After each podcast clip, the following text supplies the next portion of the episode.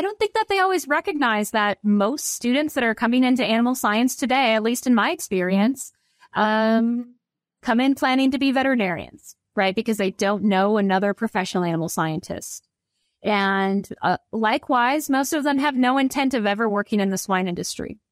And so it's really important, again, from the mentorship side, to help them gain exposure um, to the swine industry, to gain exposure to nutrition and the careers and the opportunities and the sophistication of the science and the impact that you can have within it. I also very much want to express my appreciation to those folks that have, have and continue to offer internships, so that students that, you know, maybe if we can convince them to uh, to maybe even look at the swine industry, there's a lot of internship opportunities and uh, that are willing to take a shot on students that don't have a significant background in the swine industry. Those are very, very impactful for our students.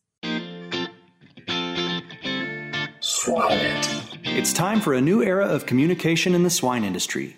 One that you can get the latest updates while commuting or driving to farms. Here you will have the brightest minds of the global swine industry in your pocket. Swine It Podcast is only possible with the support of forward-looking and innovative companies like Evonik.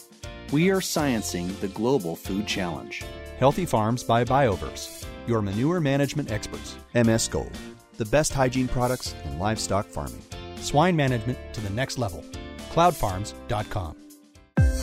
Eastman serves veterinarians and nutritionists in agrochemical and animal health industries by helping them select, evaluate, and implement innovative nutritional programs. Eastman works with your team to customize your gut health approach in feed and water.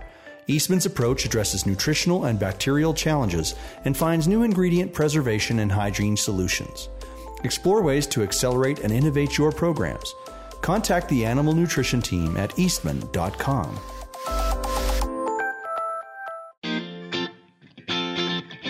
Hello, everyone. I'm Laura Greiner, your host for today's Swine It Podcast. And with me today, I have Doctor Cassie Jones, who's a professor and education uh, coordinator or teaching coordinator at the Kansas State University and the Department of Animal Science. Cassie, how are you doing today? I'm great. Thanks so much for having me on today. And I, it's a pleasure to get to visit with another educator in the middle of our school day. Yeah, it's wonderful. So um, before we actually get started in our conversation, maybe give the audience a little bit of your background. Um, some may not be familiar with, with you or kind of how you got to where you're at today. Sure. Um, yeah, I grew up in a small town in North Dakota and um, did a lot of kind of the four H and F F A types of activities. Uh, I rebelled my own way by uh, my mom grew up on an Angus cattle ranch. My dad um, raised frame sheep. And so my way of rebelling, I guess, was that I loved pigs. And um, actually, from the four H perspective, I really fell in love with the nutrition side because um, it was just so interesting to see how in that kind of six month period of time when we would, you know, buy animals. Um, and, and we just showed pigs over the summer. So we'd buy them as, as um, you know, early show pigs in March and then kind of raise them through August um, through county and state fair. And, and it was just amazing how little changes in nutrition and feed additives and management could impact an animal so substantially. And that ability to see that so quickly, you know, even compared to sheep or cattle, you know, other species that I that I was that I was used to growing up with, was just really interesting to me. And so that kind of sparked an interest in in swine and specifically in nutrition. And so as I was looking at kind of where to go to school and what types of things to do, I found K-State and their swine nutrition program as as an undergrad. And so I got my bachelor's and my master's degree in swine nutrition at K-State. Uh, I always tell my students that if you love pigs, you've got to spend some time in Iowa, at least. And so I was fortunate to work with Doctor John Patience on my P H D at Iowa State. And then I've been back on faculty at K-State really ever since. And so I, I was very fortunate to, to get a faculty role straight out of school and have been on faculty at K-State now for just about eleven years. Mm-hmm. Yeah, that's really incredible. And the thing that I think about, too, is your role at Kansas State has changed quite a bit. So you, you kind of slid into like a female coordinator. Education is what I always think of, of you as. And now you're, you've changed over to teaching. So how has that evolved for you? Yeah, it's, um, I, I, I kind of get bored every five years, right? And so I think in an academic institution, uh, it's hard to kind of move up or around or different things. But uh, at the same time, I love, I love academia. I love education. Um, and so I've been able to kind of rebrand and shift my focus every five years or so. It's, I was Um, hired into originally the Department of Brain Science um, and in a feed manufacturing or or a feed technologist role. Um, a lot of my background and initial research was on the impact of um, feed processing on nutrient characteristics, um, digestibility. And so that really lent itself well to that program. Um, then that kind of led to some feed safety items where I was a, a new faculty member in the midst of the initial P E D V outbreak. And um, actually, you and I worked together um, when you were in industry at the time. And I was kind of on the academic side trying to understand the potential role of feed or feed-based transmission of pathogens um, as we were trying to learn that aspect. But uh, I really loved that period of time. I was kind of in a split appointment that was heavier research, but I missed students and I know my heart is in teaching and I knew my heart was in teaching. And so there was an opportunity to come across the street to the Department of Animal Science and um, basically double my teaching appointment. And that is a very small program, unlimited number of students. And, um, you know, there, I had about twenty advisees. Um, animal science at K-State is about the same size as Iowa State. So it's a very large program, largest major on our campus. And so it just afforded me the opportunity to work with more students and spend more of my time directly with students. That comes at a cost because that means I had to take a little bit of a step away from research. Still certainly do some, but um, not as much as I did in my initial brain science days.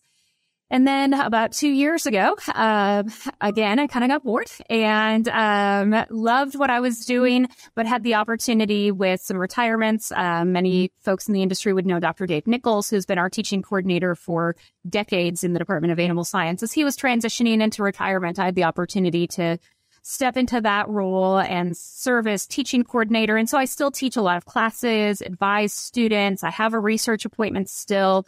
But I also now have some administrative responsibilities, um, a little bit more on making sure we have the right classes taught and that we're covering the right types of content in those classes and we're offering them at the right times. And so a little bit more administrative capacity, um, but I, it's still by far the most um, student interaction that I've ever had. And so I really enjoy it. Yeah, I think that's wonderful. And it really kind of leads us into what we wanted to talk about today. And what we really were going to talk about today is, if you're interested in swine nutrition and you're thinking that you want something beyond the undergraduate program, how do you get involved and, and go through the grad school process? And how do you know if that program is right for you? And um, listening to you tell your story, you were one that knew very early on that nutrition was something of interest and pigs were something of interest. And so maybe let's just kind of start there. Um, there are some out there who don't know that. Uh, when they're in their teen years, they won't discover it maybe till they're even a junior in, in college. And so how do you, or what would you recommend to students if they're kind of on the fence about whether or not they should even consider graduate school? Yeah, you are spot on. And I, I would imagine that your demographics at Iowa State and really all across the country look pretty similar to ours in terms of incoming students are predominantly pre-vet. Um, and so uh, we see about seventy-five to eighty percent of our students that are coming into our department come in labeled or labeling themselves or classifying themselves as pre-vet. And um, I tend to kind of even do our prospective student visits and talk about how um, many times a student resonates with something like pre-vet because they know they love animals and they want to work in an animal industry and they know that they like science, but they maybe have never met another professional animal scientist and they've never even imagined what a professional career in animal science looks like beyond a veterinarian. And so the veterinarian's the only professional animal scientist they've met, they understand, they know of. And so that's the profession that they that they think about. And so that's some of the fun that we get to expose them to throughout our, our job is educating them and in college and kind of guiding them during that process is helping them understand all of the careers that are in animal agriculture and um, certainly help them that if they are intentional and, and interested in being a veterinarian, we help them along that process, but we also expose them to the different careers that they maybe never thought of. And I teach one of those kind of intro nutrition courses and talk a lot about, um, you know, the decisions that we make to keep animals and produce animals, and um, the proportion of money that we spend on their health relative to their reproduction and replacement, relative to their nutrition. And so um, sometimes I'll make the comment that, you know, I, I love the nutrition side because that's the one that, you know, I, I usually draw a comparison on the beef cattle side because my husband's a rancher,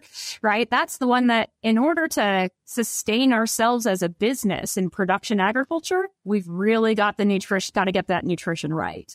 And um, that's the place that we can maintain some economic viability. And so that's something that tends to resonate with students. And so usually we have, I'd say most of our nutrition interested students probably come in as pre-vet. Um, some of them are aware of swine nutrition or nutrition in general. But again, most of them have never even imagined that as a career and are kind of surprised that, oh, there's there's animal nutritionists just like there's human nutritionists. So that's kind of interesting and weird. I've never thought about that. But again, I think it helps as we kind of help them that through that transition as they love science and they want to make an impact within the animal agriculture industry. Nutrition can certainly be a significant role in that.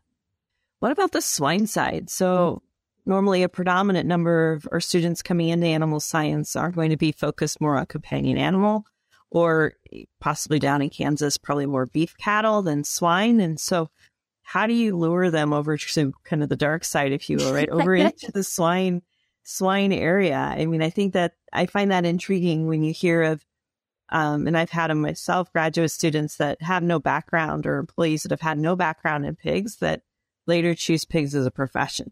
So how do we help make that connection? Yeah, that's a, that's a great one. And I'd love to hear your thoughts on it as well. You know, I, I we typically see kind of two two types of kids that come to us. Um, they either have swine background, but it is from the show, from the youth livestock industry perspective, or they have none. You know, there's just not that many commercial swine kids that, um, you know, there are some and they're great and I love them, but just in terms of sheer numbers, we see far more that if they have any swine background at all, it's really from the youth livestock program. Um, or they really maybe have never even touched a pig. And in both cases, they're relatively unaware of what commercial swine production looks like and some of the considerations and some of the challenges and even just the technological advances and the level of scientific understanding that we operate at. And so that's really, it's an interesting place because, um, you know, as you help make those kind of show students transition into understanding where are their careers and where are their, um, the high paying jobs that can help them make an impact in this industry that they're, that they, that they grew up loving. And so how do you help them make that transition into a professional role? And then likewise on the other side where we have students that maybe come in with an idea of what commercial swine production is. And maybe their initial thoughts are not always that that's where I want to work, right? Whether they're a beef background kid or maybe someone from, you know, we have a lot of urban students from the Kansas City area. Many times we'll start with, um, you know, most of our students will, will uh, the average student I'd say probably comes in interested in companion animal medicine, maybe mixed practice. Disproportionate number of them want to be exotic animal veterinarians, right? And so you'd think that there are lots and lots of tiger veterinarians in the world, given the number of students that kind of express that interest coming in. And so we start some of those conversations and what do we use as our model species in the core nutrition class? We use the pig and we use the cow. And so we're a bit unapologetic about that. Um, and, but we address it right away. You know, why do we use the pig as our base animal species for the monogastric animal that we use for comparative purposes in all of the monogastric species? It's the one we know the most about, but it's also kind of the average. And so, again, I try to connect that with our exotic animal interested veterinary students, right? And even those that want to go into the companion animal side, how do we know what we know? How do we know what to feed Bengal tigers? We're not doing large volumes of Bengal tiger research. Right. We're not, um, you know, how do we know what to feed pets and how to manufacture cat and dog diets and their nutrient requirements it there's significant challenges in running those types of digestibility studies compared to the ethics of utilizing pigs for the same purpose. And so we are able to make more scientific advances in a faster way and have more of an impact on kind of overall food production, obviously, in the swine world. And so that's where we use that as our base training. And so it's usually how we draw them in is with the allure of you got to learn this first, and then you can apply that into your specific animal of choice. And along the way, usually it doesn't take them very long to get exposure into a barn to start to recognize, oh, this is actually kind of amazing. And so uh, once we get them into a barn, and especially my bias is with nursery pigs, if we can get them into nursery pigs um, or into some sows, uh, then after that point, they're kind of hooked. And maybe they never thought about that as a potential career avenue, but um, they're much more interested in the swine industry. I don't know. What are your thoughts? Yeah, you're absolutely right. That's always one of my favorite things is, can we just go hold a pig for a while? And yeah, all exactly. love with that, holding that baby pig and life is great, right? There's there's nothing better, um, for sure. Well, let's talk about that. So you, you've convinced the student now that they're interested in swine nutrition. What's the process? How do they go about um, getting into a graduate school program? Yeah, I think what people sometimes don't understand is that, um, and I'd love to hear your perspective too, but I probably get you know, five to ten solicitation emails a week. Um, would you say something similar? Yes, yeah. I would say so.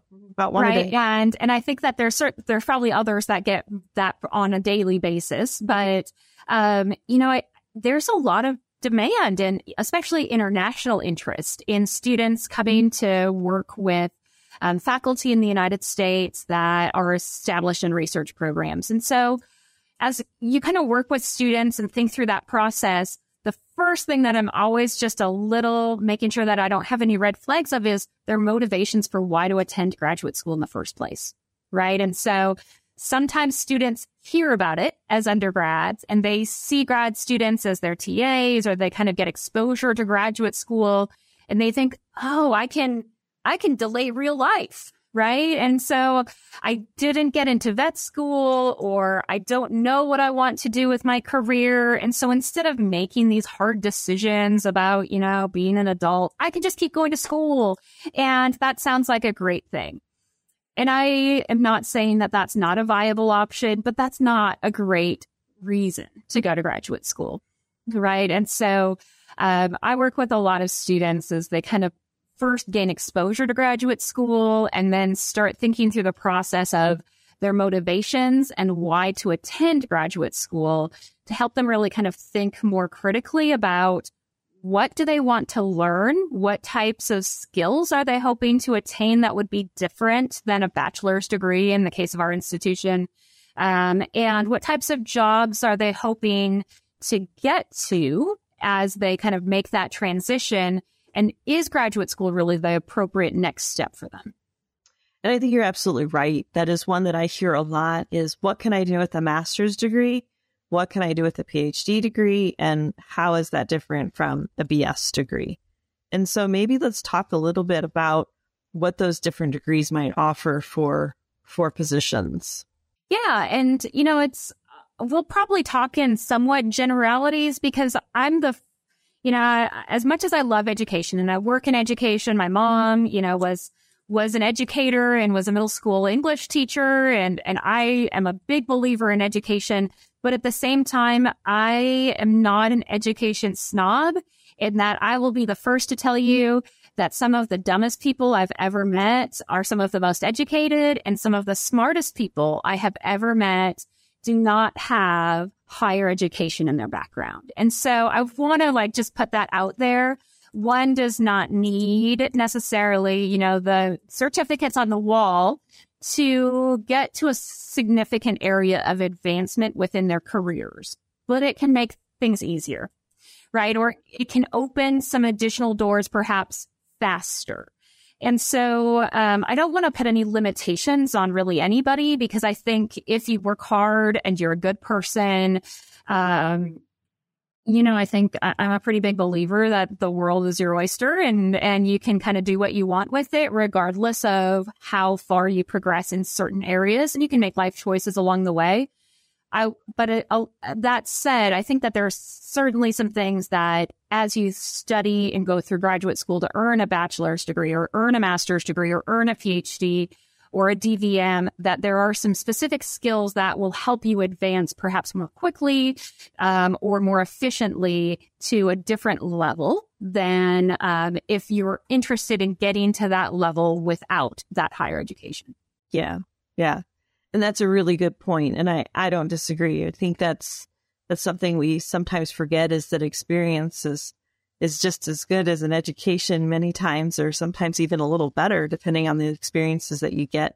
And I'm always intrigued talking to people where their career path has gone and how they've gotten to where they're at. And most of the time people would say they never would have expected to end up wherever they're at.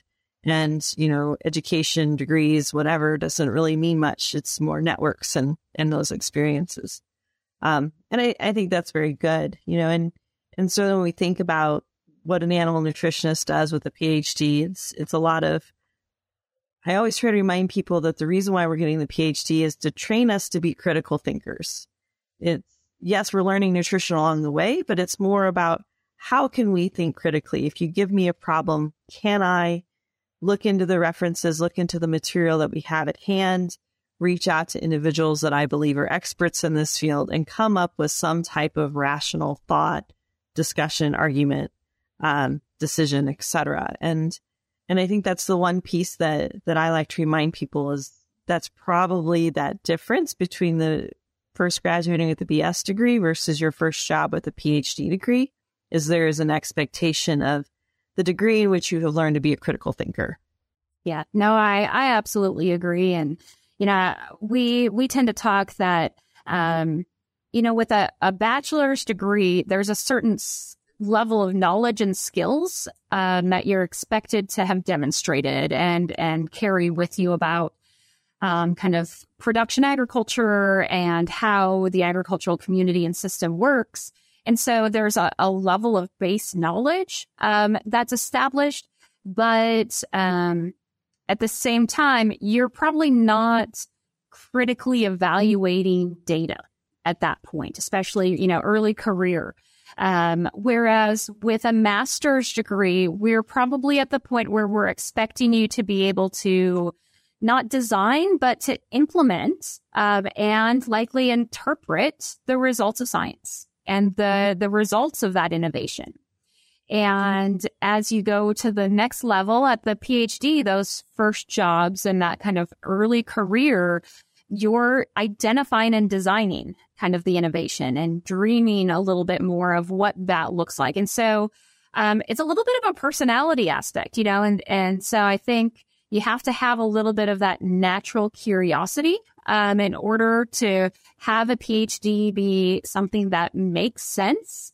Um, because I, I've had students and graduate students in the past that maybe don't have as much of that natural curiosity, and they're very comfortable, and their strength is really in the um, analyzing the data that comes to them and interpreting it and implementing kind of the what that means. And in those situations, you know, we talk about, well, what types of careers are really best suited for you? And is a P H D really necessary?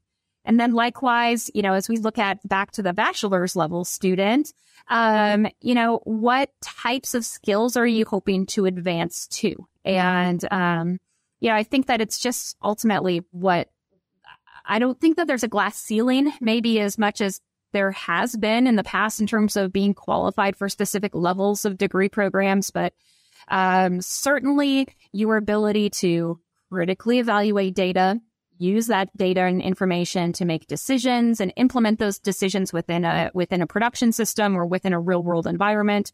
That's kind of the value that a, a graduate degree provides. And then if you're wanting to take that to the next level of designing those experiments and dreaming about how do I go about determining this, that's where I think ultimately the P H D is appropriate. And um, I remember just being terrified as a P H D student because I was working on, on you know, I, my P H D was on fallback pigs. And I was like, how in the world? You know, what if I don't end up working with fallback pigs in my future? And, you know, I was in kind of such a narrow area that I was like, well, but what if you know, and I guess I didn't fully recognize at the time that it was not what I was researching. It was the act of how to design and carry out and, and interpret that research that I was really learning. Um, and so the research was really just a vehicle for that training. Um, but I think sometimes it's, it's, uh, we expect the skills to be directly, uh, the knowledge to be directly transferable, where really it's the skills and the abilities that we're refining during the graduate process. Yeah. And I think that's something that certainly has, has evolved as you and I have gone through the graduate student program to where it is today. I can remember going through my, my master's and PhD program and being told, be careful what you pick, because whatever you pick, this is what you're going to do for the rest of your life, which was very intimidating. And there are, there are people out there that, I mean, they, they found something in their PhD program that they're passionate about, and they have, they have continued to pursue that. But there are many of us where, as you mentioned, it was more of the vehicle and the training process that helped us, that our later jobs is not necessarily exactly what we picked before.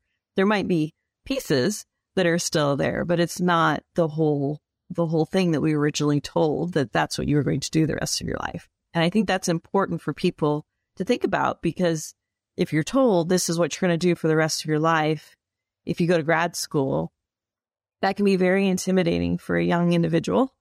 Um, because even as, as high school students, being told you have to pick something is hard. Four years later, it's not necessarily much easier. And as I joke, even ten years after that, it's not yep. always, you know, it, I think it's, you know, helping people understand this is not, you're not picking your path and this is the only direction you're going to go the rest of your life. Yep. Yep. Exactly. Yeah. And I think that that is really, it's, I know that it's terrifying for kind of the sixteen, seventeen year olds as we're working with them to identify, you know, is K-State the right place for them? Is animal science the right place for, you know, and a bachelor's of science, the, the right path for them in their future? Um, you know, and it seems to just be very, it resonates very well with them and be very comforting if we kind of start with the message of, you don't have to decide what you want to do with the rest of your life, right? Like, this is a degree that is really applicable to a huge variety of different careers and, and opportunities. And then likewise, as you know, even though as you're earning those graduate programs, you're deepening your knowledge, you're really not necessarily narrowing your opportunities. And I think sometimes we see it as that, but I really think that that has probably changed, especially over the past um, couple of decades as we've trained graduate students, is Um, especially how we manage production systems today and, and the sophistication with which the thought process is behind them, where there are a significant more number of jobs where, you know, back back in the day, you know, if you had a PhD, a lot of times that meant you wanted to go be a faculty member. And um, now there are a lot of PhDs that are managing multi-million dollar companies and um, production systems and utilizing that skill set that they developed, but utilizing it maybe in a different way to manage nutritional programs. Mm-hmm. Absolutely. So you mentioned just a minute ago about how you help a high schooler decide if K-State is the best place for them. How do you go through that process with a student that's thinking about graduate school? What do you, what advice do you give them as far as when to apply for graduate school and how to determine where to go? Yeah, um, you know, that's, it's something that first, again, we kind of identify motivations, right? So what are you hoping to attain? What are you interested in? Um, and, and for us, we're really fortunate that we have a, a great undergrad research program that helps expose students pretty early on in their academic career um, into that type of experience so that they can identify if the world of research is something that they're even interested in. And um, I'm such a proponent of, of the, the undergrad research side. I think, um, you know, regardless if someone's going to go to grad school or not, it's it's important, because if they're a veterinarian, I want them to know how to read scientific papers so that they can use data to make decisions. If they're a producer, I want them to know and be able to use the data in, um, you know, a pamphlet that someone's showing them to determine which vaccine program is the most effective for them. And so Um, that's something that, that we're really pushing. And I think higher ed especially is starting, especially in the animal sciences, to really value that undergrad research and bringing that into the undergraduate curriculum. That's a great place for us to start, is getting those students involved in some type of undergraduate research experience so they can start to see, is this, you know, something that I might be interested in? Because there will be plenty of students that start that process and go, this is not for me. And that's a good thing for them to figure out at that stage. Um, and so um, that's one where, you know, kind of we'll usually expose students through some type of undergrad research experience. Maybe if they're if if that's gone well and they've maybe shadowed a student, maybe they'll have their own independent project. And then we kind of start to to work them into better understanding and, and targeting, okay, well, what type of skills and what type of level of job in, in the sciences are you interested in? And, um, you know, is that a master's degree? Is that a P H D? And usually we're hoping, you know, in the perfect world that they're making these decisions somewhere around the time that they're kind of in junior, late of the late, late part of their junior year. Because at that point, we want them to start contacting and networking with potential mentors so that they're, um, you know, and that's something that, that we connect them with. And, Um, you know, we always want to place our students in the in the best places and with strong faculty. And so helping them navigate that process of understanding, you don't do grad school, you don't pick an institution, right? This is not like a professional master's program where you're getting an M B A from this university and this is the prestige that comes with it. It's not even like a veterinary school where you're going based on the reputation of a program. You're really going to work with a mentor. And so instead of finding or identifying an institution, you're instead identifying a mentor. And that's a different process for a lot of students, is helping them navigate that process of identifying a mentor, making sure that they have funding, that they're open and available, um, and, and helping them navigate that process is probably one of the more challenging things to help them learn how to, how to work that piece. Mm-hmm. Absolutely. And I, I always push that as well with my students, is there's, there's many times I'm happy to take students on, but it has to be a mutual fit. And it's not, you mentioned it's exactly right. It's a mentor. It's a, it's a relationship. It's not necessarily a boss and an employee. It's not a teacher and a student. It's this different type of relationship. And, and I always tell the students, wherever you go, when you're doing this process, you're interviewing that person, because you have to be comfortable talking to that person, having conversations, and being able to get feedback from them. It may not always be the most pleasant, but you understand that they're trying to develop you and grow you. And if if it's not that type of relationship, then it's just not the place for you, no matter what their program is. And and I think that's always important for students when they're trying to make the selection process, is um, they're going to do so much better if they're working with somebody that they're comfortable with, rather than than just because that's the program that that they think they need to be at. Yep. And, and I mean, just making sure, right, mutual interests, that you're working in an area that's interesting to you. But, and, and you may have something similar, you know, students are drawn to the exceptional teachers. They're drawn to, to those that maybe they're comfortable with, that they have exposure to. And so it's part of our job is to help kind of push them to look externally, right? And so, Um, what are the characteristics in a graduate school mentor that, um, you know, in terms of what's their reputation for training students, for getting them graduated, for helping them connect into the industry, all of those um, different items and, and uh, yeah, helping them identify, is their research area an area that you're interested in developing a skill set in, versus do you like them as a person? Are they a comfortable fit for you? So both of those Both of those sides need to be true. Absolutely. I agree. How about um, the last thing I'm going to ask you, I think really kind of goes back to mentors themselves as we're talking about them. Um, you probably had a few mentors as you were going through grad school. You probably identified with um, people beyond just your, your two major professors through your master's and P H D. Were there women that, that were mentors to you? Were there more men that were mentors to you? Or you know, how did you create that that mentor relationship beyond just your major professor? Yeah, um, you know, and and those of you that are are familiar with kind of how K-State Swine works, you're aware that, right, you kind of get all five of them. And so that was really a huge advantage and and very influential to me in my training of kind of how to how highly effective teams can work together. Um, and still provide a level of support for students, Um, and then I transitioned into a totally different situation with, with John um, Patience at Iowa State, where he was kind of a one-man show, right? And um, he certainly was a great collaborator and and is a great collaborator. Um, and um, but I learned so much from just their differences and, and in many cases, similarities, but also differences in their mentorship style. So that helped me kind of better understand how I wanted to be a mentor moving forward. Um, but yeah, I, I'd say I kind of had a group of six graduate mentors, because I had five at K-State and then I had had John at, at Iowa State, right?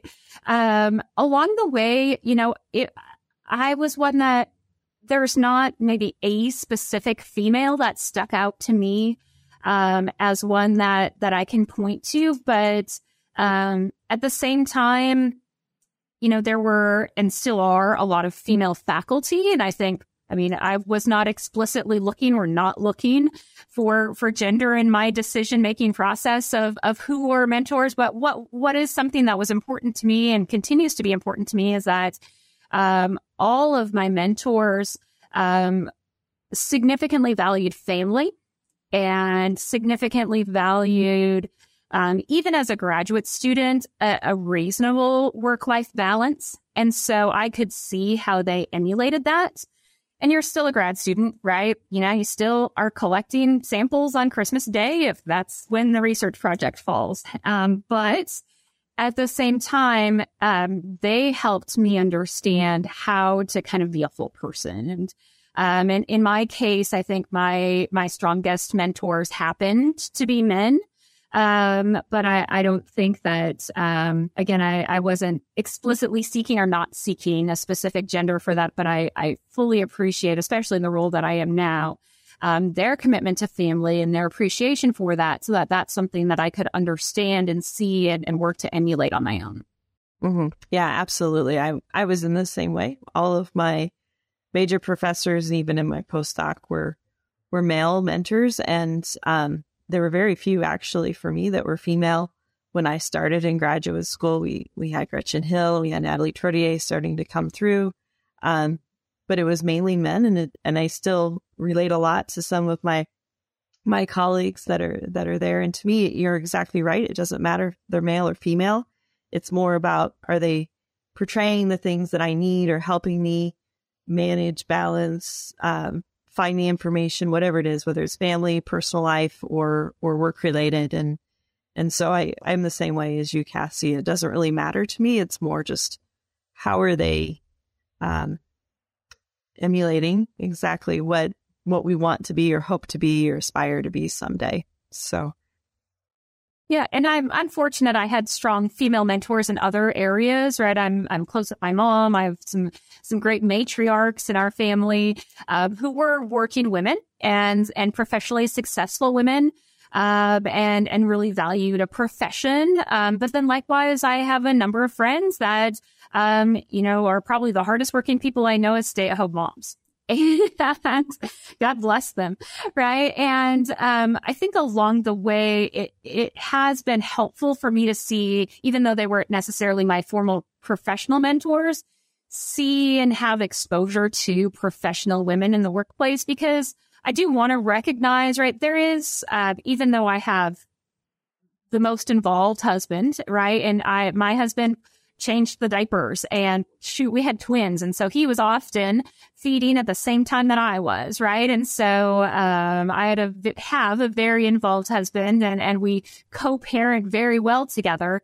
But there's still a significant, maybe emotional burden that tends to fall to mom. It's not always the case, but Um, you know, the keeping track of the schedules. And, you know, I, I've certainly read some of the, st- some of the, the papers on, you know, just the, the emotional and mental Olympics of being a working mom and managing, you know, an eight-year-old schedule, an eleven-year-old schedule. And I know who has this dentist appointment and who has to go to this practice tonight and all of those things that I don't know if I do that because my husband doesn't. I'm sure he would and does manage that when I'm not there. He manages on his own, but I probably, you know me, I'm, I'm pushy, right? And so I probably just take that on myself. But at the same time, that's that's a real thing that that has been documented, that there is kind of that that emotional status of being being mom, and Um, there is a little bit of a difference at times, and and even in co-parent situations where you have strong,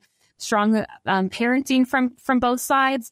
I was fortunate to have maybe not female professional mentors, but still have the ability to have access and exposure to women that were able to to do it all, right? But at the same time, you could see struggles and you could have real conversations. And I have some ex- some of my very good friends now who continue to be my mentors, and we can discuss and have the same types of conversations of the challenges of trying to manage the, the family life and be a professional female in the workplace. Um, and so, yeah, no, I think that it's there. There certainly are all the opportunities in the world, regardless of, of your gender. Um, But um, I, I think it's important to maybe recognize that. But also, I don't want to take anything away from my mentors. They are as significant to family men as as there are. And I'm fortunate to have studied underneath them. Yeah, they're they're wonderful men, all of those that you've that you've talked about today. And I think that your message is right on point. You know, we're focusing on grad school, and it does not matter uh, which gender you are. Um, it's more about the process. Are you interested in in this type of education? Are you interested in these opportunities that grad school affords you? And um, there are opportunities about for for um, all types of people. And so um, it's more about just, is this the right fit for you? So Cassie, as we wrap up our time together, are there a couple key points that you'd like the audience to take away from our conversation today? Sure. Um, so one of the things, and, and maybe it's just helpful for for um, maybe this demographic for kind of who listens to, to the Swine It podcast, I don't think that they always recognize that most students that are coming into animal science today, at least in my experience, um, come in planning to be veterinarians, right? Because they don't know another professional animal scientist. And uh, likewise, most of them have no intent of ever working in the swine industry. And so it's really important, again, from the mentorship side, to help them gain exposure um, to the swine industry, to gain exposure to nutrition and the careers and the opportunities and the sophistication of the science and the impact that you can have within it. I also very much want to express my appreciation to those folks that have, have and continue to offer internships, so that students that, you know, maybe if we can convince them to uh, to maybe even look at the swine industry. There's a lot of internship opportunities and uh, that are willing to take a shot on students that don't have a significant background in the swine industry. Those are very, very impactful for our students. Um, so I think that's one aspect is, you know, there's there's not enough kids that come from a production ag background to fill all the career goals that we need. And so it's our job to help them translate their interest, their love for animals into potentially a swine nutrition career in the future. Um, the second point, if someone's really interested in explicitly swine nutrition, find a great mentor and identify um, the type of research you want to do, but more importantly, the type of person that you want to study under, and um, identify not necessarily the institution, but really who um, is doing the type of research and managing it in a way that, that fits your life best. So yeah, those are probably my two main points. Yeah, those are great points, Cassie. It's time for our famous three. Swine It Podcast is only possible with the support of forward-looking and innovative companies like Eastman works with you to accelerate your nutritional program innovation. Start your journey with us at eastman dot com. Adisseo is a worldwide leader in animal nutrition, providing nutritional solutions and services which fuel predictable profits. Genesis, the first power in genetics. A B Vista, new nutritional perspectives and novel enzyme applications to drive pig production. Pivonic stands for a holistic and sustainable value proposition for livestock production. It combines products and services and leverages digital solutions. This is all backed with high-value consultancy and deep customer understanding. Evonik turns science-based efficient nutrition, sustainable healthy nutrition, and precision livestock farming into value for customers and consumers. Well, as we wrap up, some of the things we like to do with our speakers, we like to ask a couple of questions. So the first question I'm going to ask you is, since we are talking about swine today, what is your uh, go-to swine resource? Oh, man. So probably, and I'm looking uh, down at my bookshelf because I'm still, you know, as much as I am, you know, a fan of Google Scholar, that's probably honestly my go-to swine resource is, is Google Scholar at this point. But I am still a big fan of the Swine Nutrition Blue Book uh, by uh, Lee and, um, right, it's... Uh, Yep, Lewis and Southern. And I still, uh, actually yesterday I pulled it out because I, it's just such a great framework for um, taking a step back and looking at a holistic problem in a very reasonable set of steps and um, kind of bites of information. And so um, it's, it's uh, one that I still utilize and it's, it's my favorite. Absolutely. It's a good book. How about something that's not related to pigs? Is there anything you might recommend? Um, so on the professional side, I'm not a big kind of business book reader. I try to kind of lose myself actually a little bit in, you know, historic literature and uh, um, kind of different, different, um, you know, suspense novels. But I do love uh, StrengthsFinder. I, I really value the use of StrengthsFinder for for students as they're kind of making their transition and prioritize their their strengths for their potential future careers. But even within our graduate students, within our faculty teams, helping identify what are the strengths of your team members, of those that you work around and work with. And then I also really appreciate the five dysfunctions of a team. And um, I always try to kind of flip it on its side and talk more about the positives. But I see a lot of myself in um, that very short book of the five dysfunctions of a team. So if you haven't read that one, um, that's one that helps me every time I listen to it or, or I read it, be- become a better team member by recognizing some of the some of the significant pitfalls that that come with um, teamwork and dysfunctional teamwork. Yeah, very good. Those are very good books. We use StrengthsFinder a lot in our office as well. The the last question I'd like to ask of you today, Cassie, um, really goes back to uh, if you could think of somebody, as we've been talking about, that you view as successful in your life, what's a key trait about them that that has allowed them to, or that you think has allowed them to be successful? Oh, that's an excellent question. Um, you know, there's there's a lot of different people that I can point to as as. being successful and, and people, um, the one that, uh, you know, the quote that I have on, on my, my bulletin board behind me is, uh, is a quote from Wayne Cast. And so I think that he's one that a lot of our audience would probably point to as someone who would be successful, um, and is successful. And, um, I think what I just so admire about Wayne is a, a curiosity. But um, an inherent, um, you know, there's there's there's no ego there, right? And so just, you know, he's the person who will call fifteen people and take the average opinion and use that to help him make decisions. And he's one that I would point to as one of the most knowledgeable and respected nutritionists of our time. And calls us and or calls me and asks me my opinion from time to time, right? And I'm like, why are you asking me? I should be asking you all of these questions, right? And and you tell me what your thoughts are. You have the experience and and you have the knowledge base. And even at the, the stat, state that he is in his career, he still is constantly trying to learn from others around him. And um recognize the strengths of others and utilize the strengths of others to make the most informed decision for the situation and for his people. And I really admire that trait.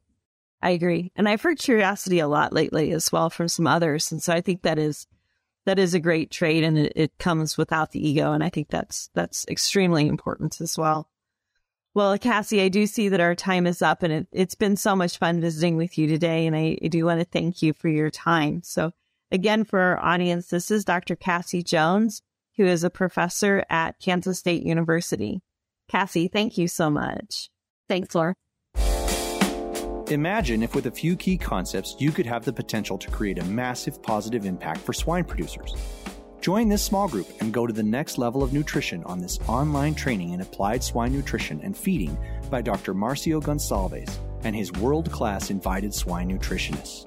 Additionally, you will enjoy an exclusive community to network and exchange ideas. Go now to Elite Swine Nutritionist dot com.